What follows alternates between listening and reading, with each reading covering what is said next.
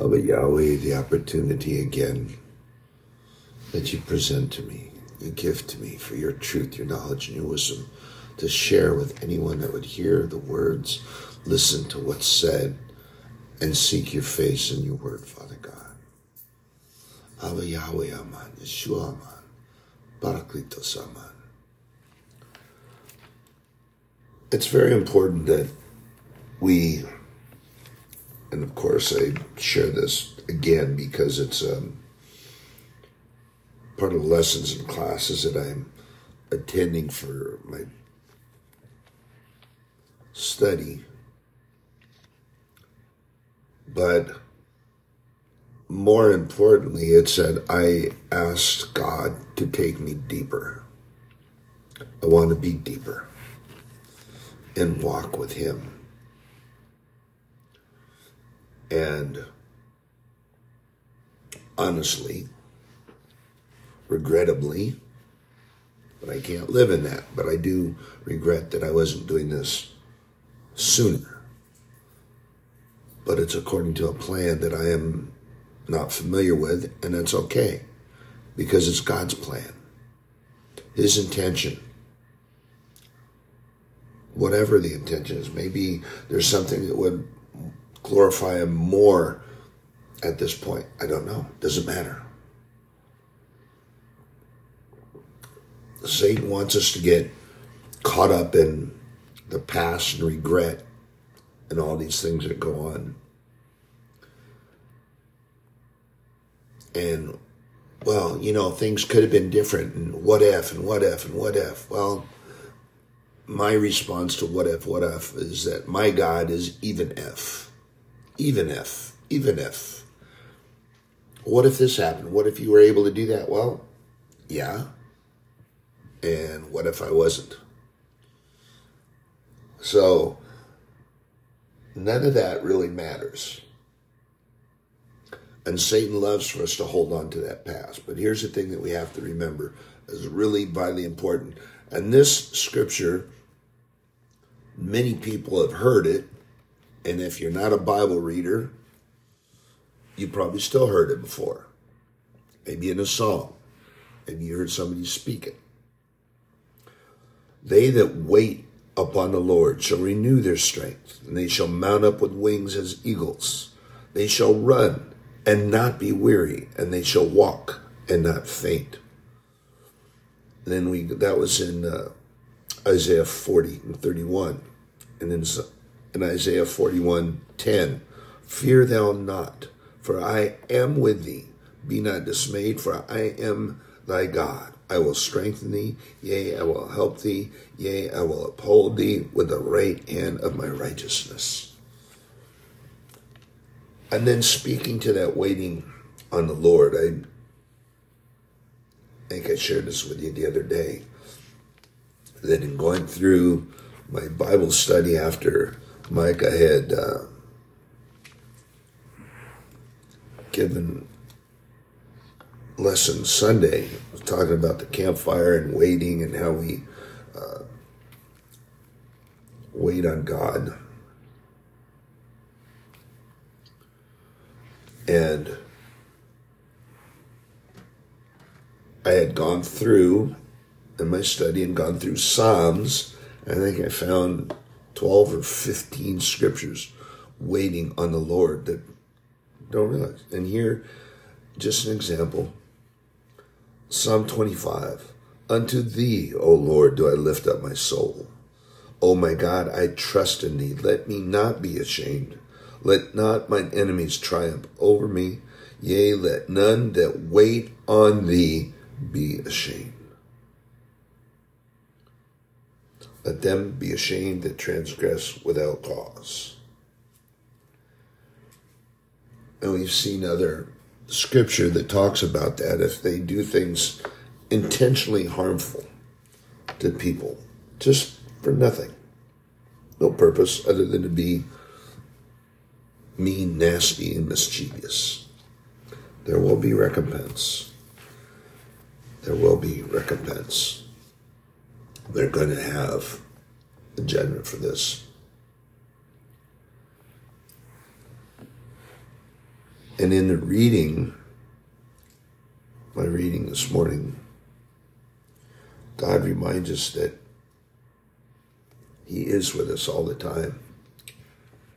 And that it's important for us to be, to show our dependence on Him.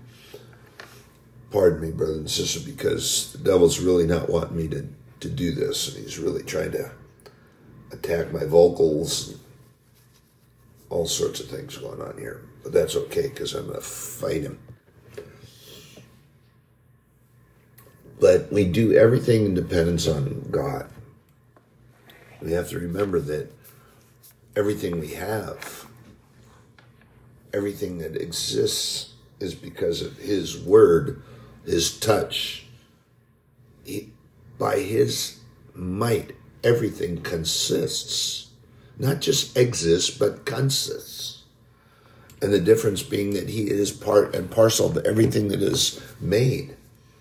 And this is a thing that I find it kind of humorous, sad, but humorous at the same time. And that when the missionaries came to this country, Native American peoples, the indigenous tribes that were already here, were already worshiping that way.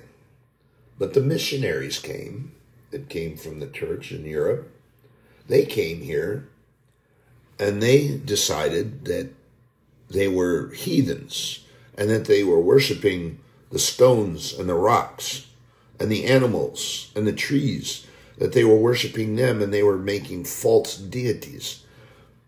But they didn't learn until too late. And I say too late because many times by direction of the church, they had destroyed natives. They had taken and beaten either into submission or beaten to death those that would not renounce. But what they were doing, and what's later explained to them by the leaders, is that they were worshiping that the Great Spirit had made all these things and that his spirit was in them. And it wasn't the tree they were worshiping, they were worshiping the fact that God, whom they called the Great Spirit, was in that thing. This was something that they had known many, many, many years before the European missionaries came with their misguided information and their misguided directions, meaning well, but misguided, and that if they didn't obey, they were going to beat them up. Well, how Christian is that? Hmm. Just a ponderance. And I come to that maybe because of my native heritage, but the thing of it is that you have to remember that everything God is in everything. His hand is in everything. He is a part of our life, the very existence that we have. When you see these tall buildings and skyscrapers, the knowledge and the wisdom. See, wisdom is the collection of knowledge and knowing how to apply it. Pardon me. And so you see these tall skyscrapers and these buildings and how they're put together and how they stand.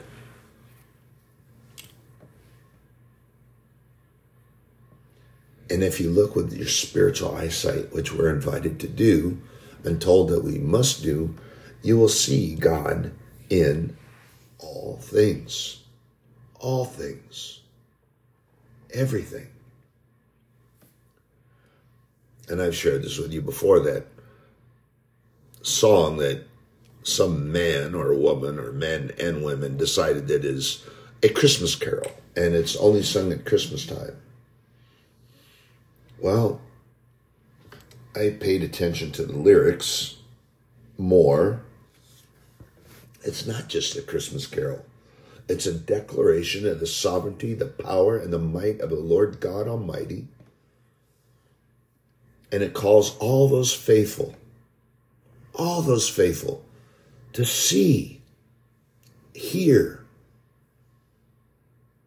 Let heaven and nature sing. Let heaven and nature sing. The Bible tells us that they do that. And the only way that you can hear that is by leaning in with spiritual hearing. You can see the fields abloom with so many vibrant colors and hear the birds, hear the roaring of the waves.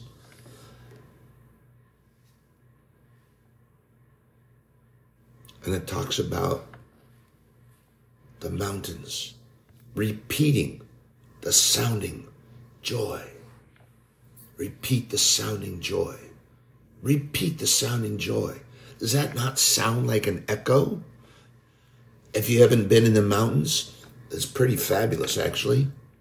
You can get up there and you have to have some real mountains, okay? It can't, rarely does it happen in hills. This is real mountains. And there's some states that call what they have mountains, but they're really just hills. But you get into real mountains and you cup your hands and you holler, just holler into the canyon and it bounces off the walls. Pardon me. And when it gets to another facing wall, you'll hear it come back. It's repeating back to you what you just said.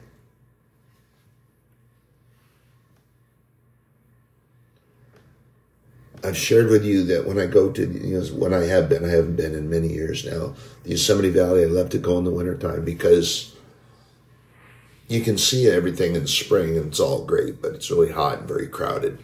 And I like going in the winter because it's very quiet and not so crowded. And when the elk come out and they move around, you can hear them trumpeting.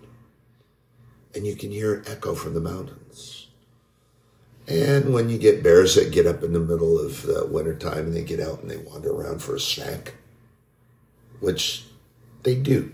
So you have to be careful. There are certain bears that don't hibernate all winter long. And contrary to popular belief, that's most species. They don't hibernate all winter long. And they do get up because they're going to get a midwinter snack. Kind of like when a, a, person wakes up in the middle of the night and they decide they're hungry and they go to the refrigerator. Bears do the same thing. But it's beautiful. You can, I can feel God there,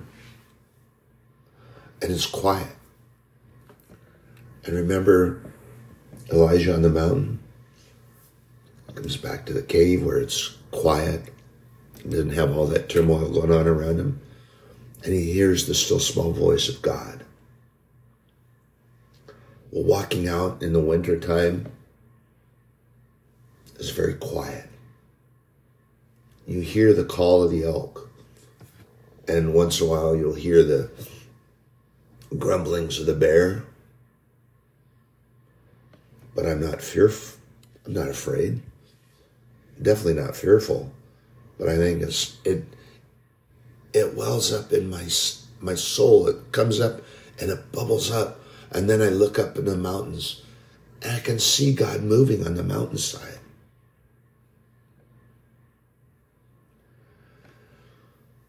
We do everything in dependence on God. Not independent of God, but in dependence of God. He provides everything that we need. Don't confuse that with what you want and what you need. I have a problem with doing that. Quite honestly, I some things that I, I want to have didn't have and I I get that that unction, I get that urge. Well, I can't do that because it's not what I need. But here's the great thing that's so awesome is that oftentimes God knows that. And He will provide a what? He's a good father, a good, good father. And it's a beautiful thing. So I really want that deeper, even deeper than it is. And I have a good relationship with Abba Yahweh, except that I want it deeper still. I want it deeper still. And the illustration that I have in my mind and that I've shared with some other brothers and sisters. I want to go out in the deep water. Not quite certain what that means according to God, but I want to be in that deep water. I want to go out there. I want to jump out on the seaward side of the boat and walk with my Lord in the deep water. What that might mean, I don't know. Doesn't matter.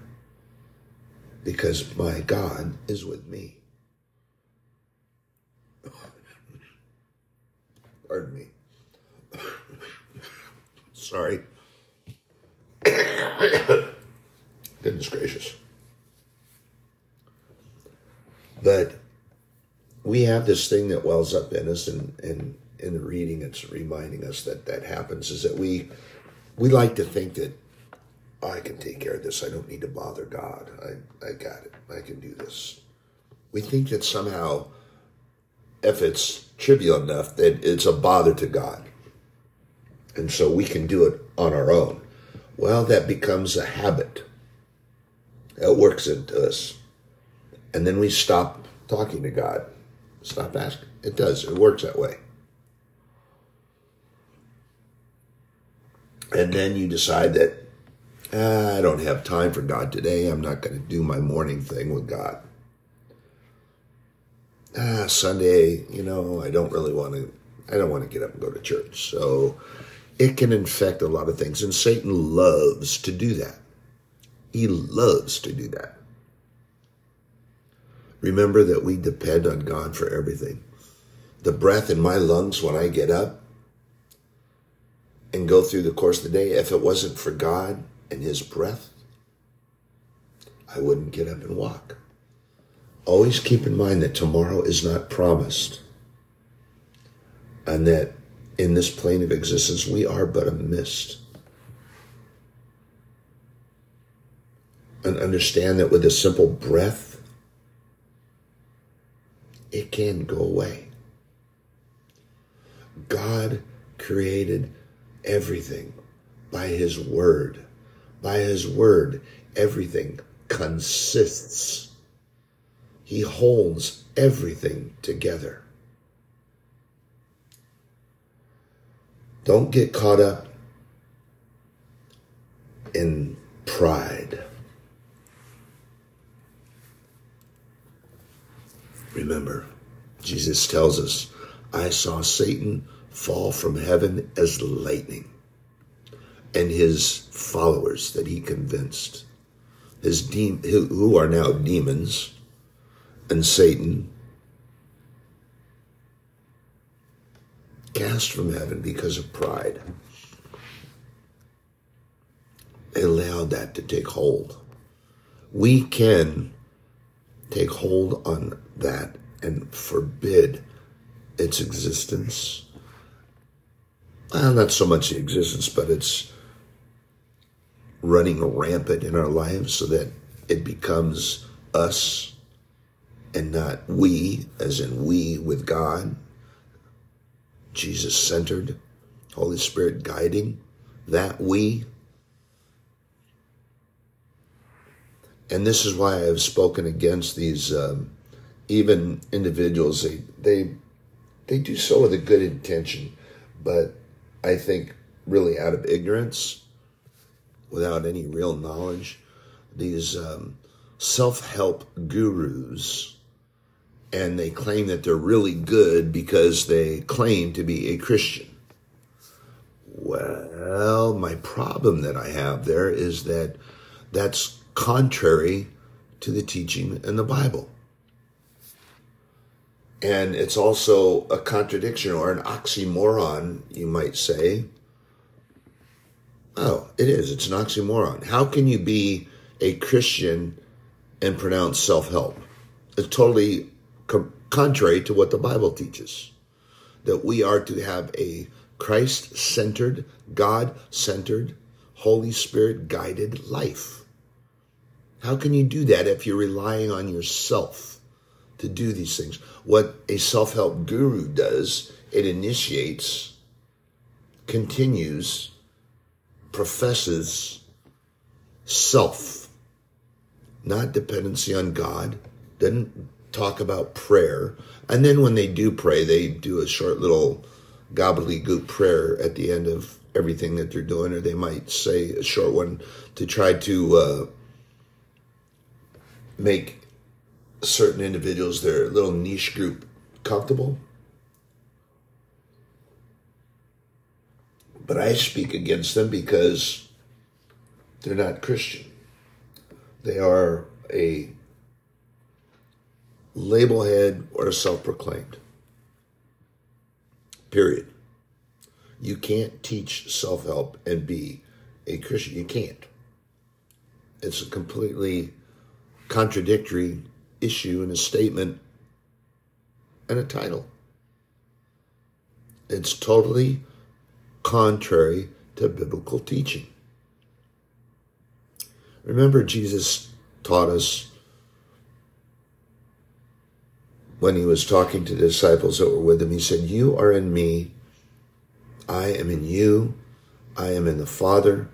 So the Father's in you, and the Father loves you because I love you, and you're you're in me, with me. You are in us. He's he's explaining to them and everything about his relationship with God, our Heavenly Father, and himself with us is because we are in them. They are in us. They are part of us. They are with us. And all these things. And we have to get rid of that prideful thing that Satan loves. Satan loves to promote that. And he loves the idea that he can attempt to take that which God desires for us away. But only if we let him do it. Only if we allow it. And it's a subtle influence that he, he pushes into our self. And many things he does in that way.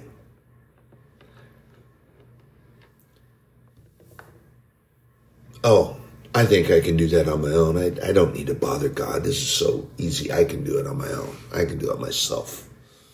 Uh, where did that thought come from? Your own? Let me remind you of something. Here, this is powerful.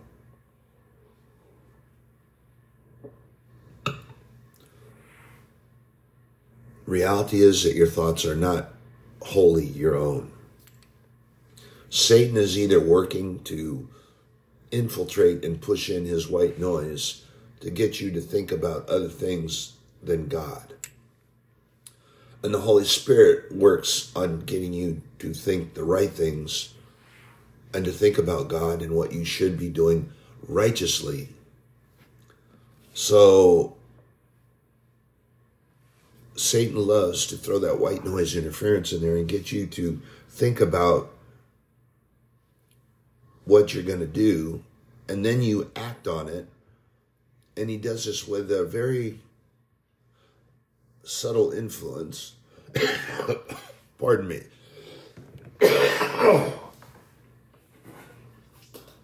Sorry about that. But he does this with a very subtle influencing that he does with that white noise. And I've shared this with you. It doesn't matter what your intellectual prowess you may think you have your mind is the weakest point of attack, and he is very good at it. This is why your helmet of salvation is very important that you remember that Jesus died for us. He came and he died for me. And you have to concentrate on that thought that the Lord God is your sovereign Lord, that Jesus died for us, came and died for you. He came and he died for me. And we need to remember that. But the weakest point of attack, and Satan uses it, and he is a really good tactician. And so part of what I'm sharing is when I had the individual came and said that in my sharing the strength and the power and the possibility that the enemy has that oh that's just glorifying the devil that's just that we shouldn't do that and you don't this and you know.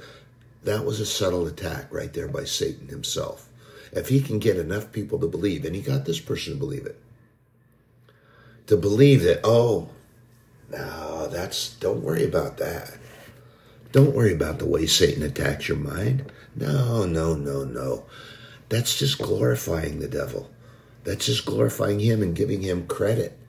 Well, excuse me.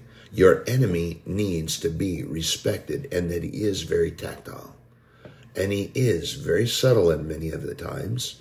And then at other times, he's just so arrogant and absolutely outright agitated and angry that he just puts on a full frontal. And it's not such a subtle attack. But the Lord our God is our buckler. Remember, I've shared that with you. That's that shield that can be moved rapidly and quickly and blocks around everything from all directions. He is our strong tower.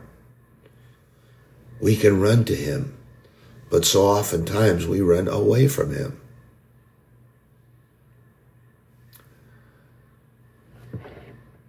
God really wants us to learn that we need to depend on him in all things.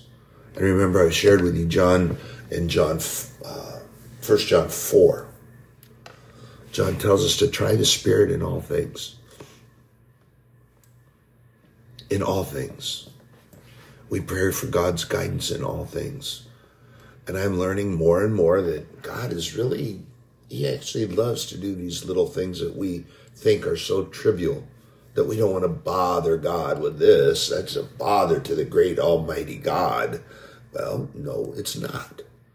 Because the great Almighty God is still our good, good Father. And we are still His children. And He loves, He delights in, as the scripture tells us, He takes great delight in His children, especially those that have auspicious reverent fear of him. And that means that we're not frightened, but we are aware of what he is, what he is capable of, and that we have reverence for that, and that we honor that, that we worship him for all that he is good. He is our good, good Father. Scripture tells us there are young contemporary artists out there that remind us in their songs that He's our good, good Father?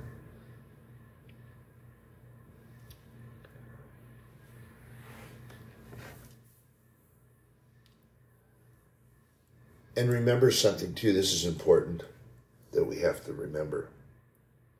Is that God could, with merely a word, He could blow all our free will with his breath. He could blow our free will right away and make us robots, robotic. But remember, he gave us a free will. And then if he did that, it would be overwhelming his power and his might.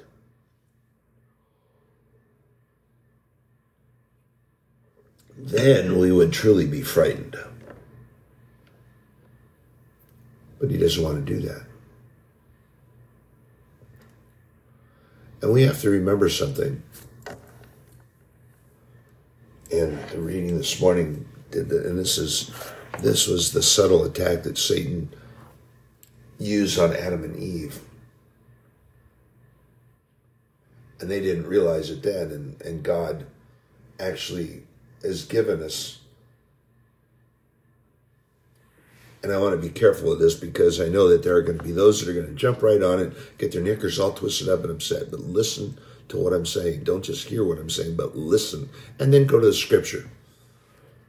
God, when we were made, and the scripture says it this way let us make man in our image, in our image. And so he did. So that in itself, this is, should be and give opposite from where you see all these folks, and I see a lot of them, and it's kind of saddened me.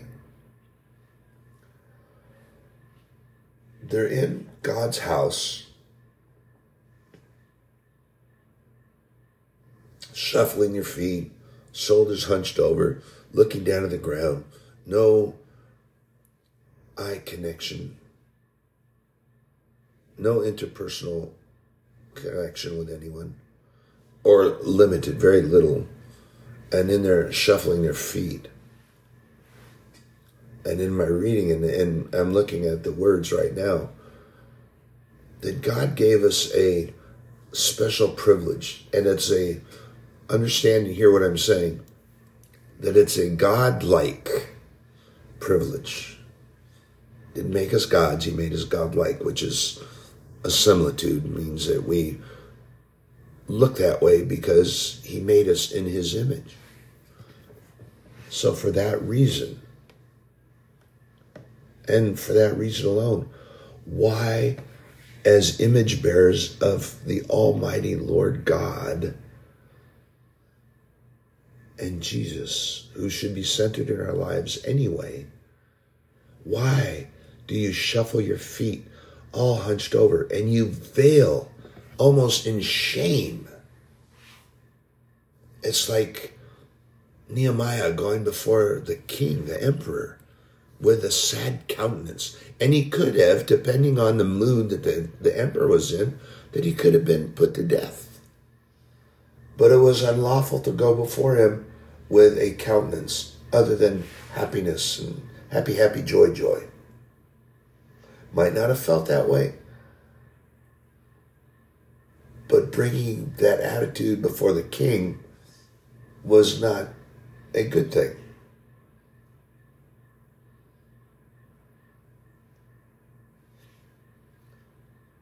And we know by Jesus' teaching us that everything isn't going to be a cakewalk, easy peasy, and no stumbling. First of all, this is a fallen world. We fell from that that time when God would come in the cool of the evening and the cool of the day and walk and talk with Adam and Eve. But they fell from that grace because they fell prey to the guiles of the devil. And then, as is passed down in generations, they practice that thing that started there. Man blame the woman, woman blame the man, then the woman blame the devil, and blame, blame goes on somebody, putting the onus on somebody else for whatever happens. It's always somebody else's fault. And failing to accept the responsibility for what we've done. I full well accept the fact that I'm responsible for what has taken place and where I'm at. The consequences of my foolish behavior and not walking with God as I should have.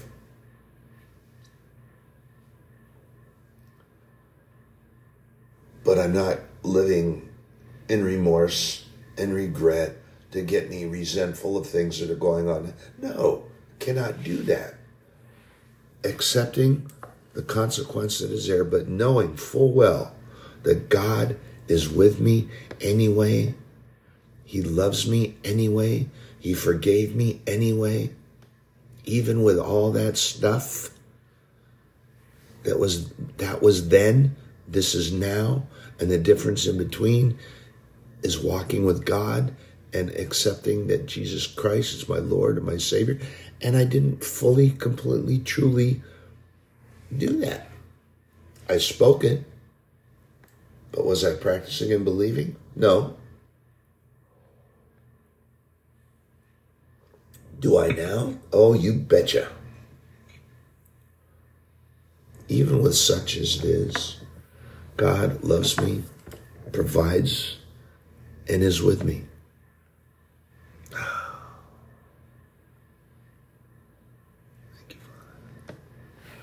And as I sit at my desk to study and share with you, I can feel him when he comes and he moves around me. And then he puts his arms around me. And then I start to leak everywhere because I can't help it. The love that he shares with me, bestows on me, just, it overflows and it usually has these two little places that are don't seem like enough of an exit point for the overflowing but they're called tear ducts. As small as they are sure seems like a whole lot comes out of there sometimes. And that's a good thing. I think it is. There's a lot of times that men have this total misconception about tears and crying. You have to be a very strong man, a very strong man, in order to cry, weep, and have tears and allow that to be shared. You have to be very strong. Don't listen to the subtle white noise that comes from the devil and to keep you from that. So we have to be wise in the freedom that God gives us by relying on Him constantly, always. That He is the center of our little miniverse, I guess we can call it, with Him centered, our reliance on Him our declaration to that. And He is with us all the time.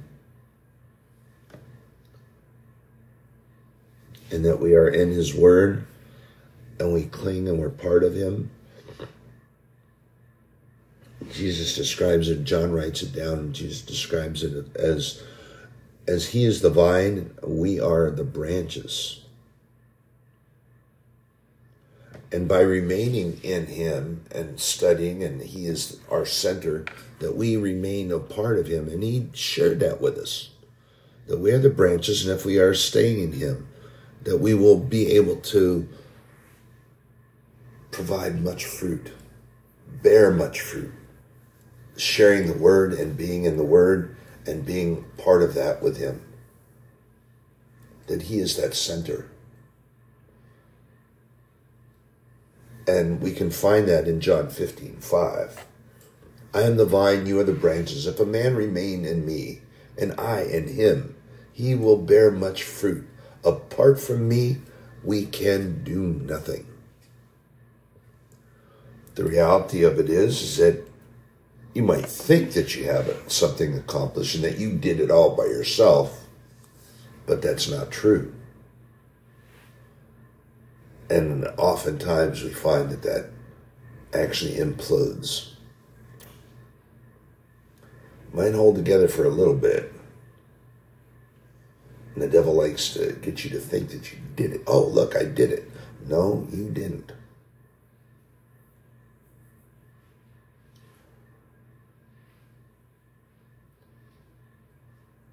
And Paul writes in his letter to the church at Ephesus reminding us be strong in the Lord and in his mighty power. It's in Ephesians 6:10. In his might and power.